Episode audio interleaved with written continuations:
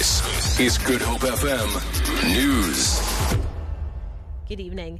DA Western Cape leader Patricia de Lille says women who report sexual harassment cases should be lauded.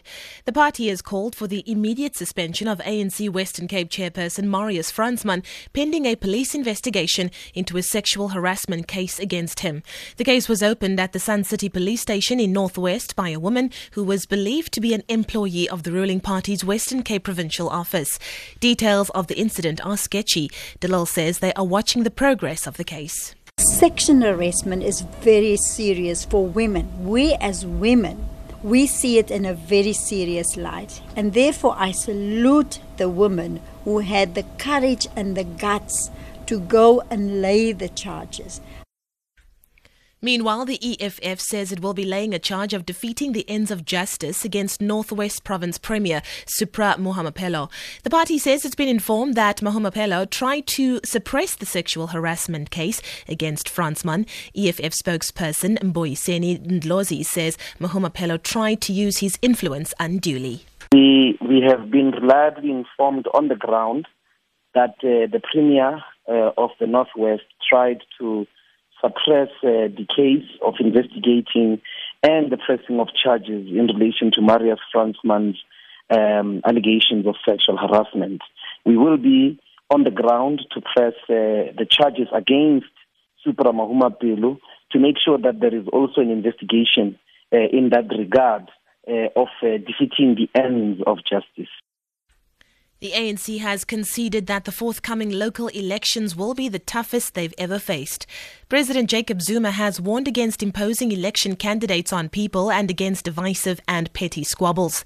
He was speaking at the cake cutting event with traditional leaders to mark the ANC's 104th birthday celebrations at the Rustenburg Civic Centre this afternoon. Sexual harassment is very serious for servants of the people. We cannot ignore the views of the people in the course of the elections. We can't force down their throat our comrades that we love, our friends.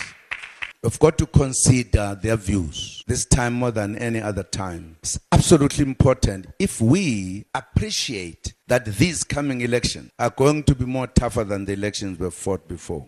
And some of the considerations should be where do we put the people when we take the final decisions to put their leaders who are ANC it's an important factor. Police and prosecutors agree that they should no longer have powers to conduct searches without warrants, even where drug trafficking is suspected. They want the Constitutional Court to confirm a Cape Town High Court order to that effect. The case concerns police powers derived from the Drugs and Drugs Trafficking Act. This means that in future drug raids, police will first have to apply for a warrant, which they can get on an urgent basis. Senior Constitutional Court reporter Candice Nolan has the details. In a multi million rand drug bust, police seized drugs and cash at two properties belonging to Grace Kunjana. Problems with the search were highlighted by Kunjana. The police and prosecutors accepted that the powers are inconsistent with constitutional guarantees on privacy as they permit warrantless searches of people's homes.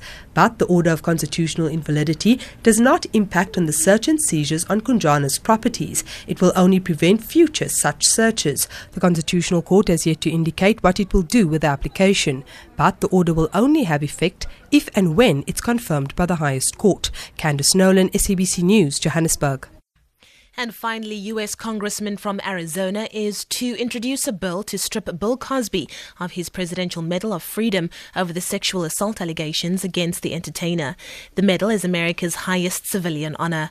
The move comes a week after the 78 year old Cosby was charged with sexually assaulting a woman in 2004.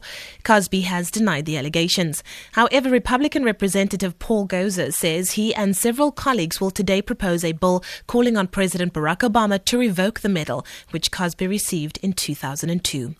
For Good Hope FM News, I'm Leanne Williams.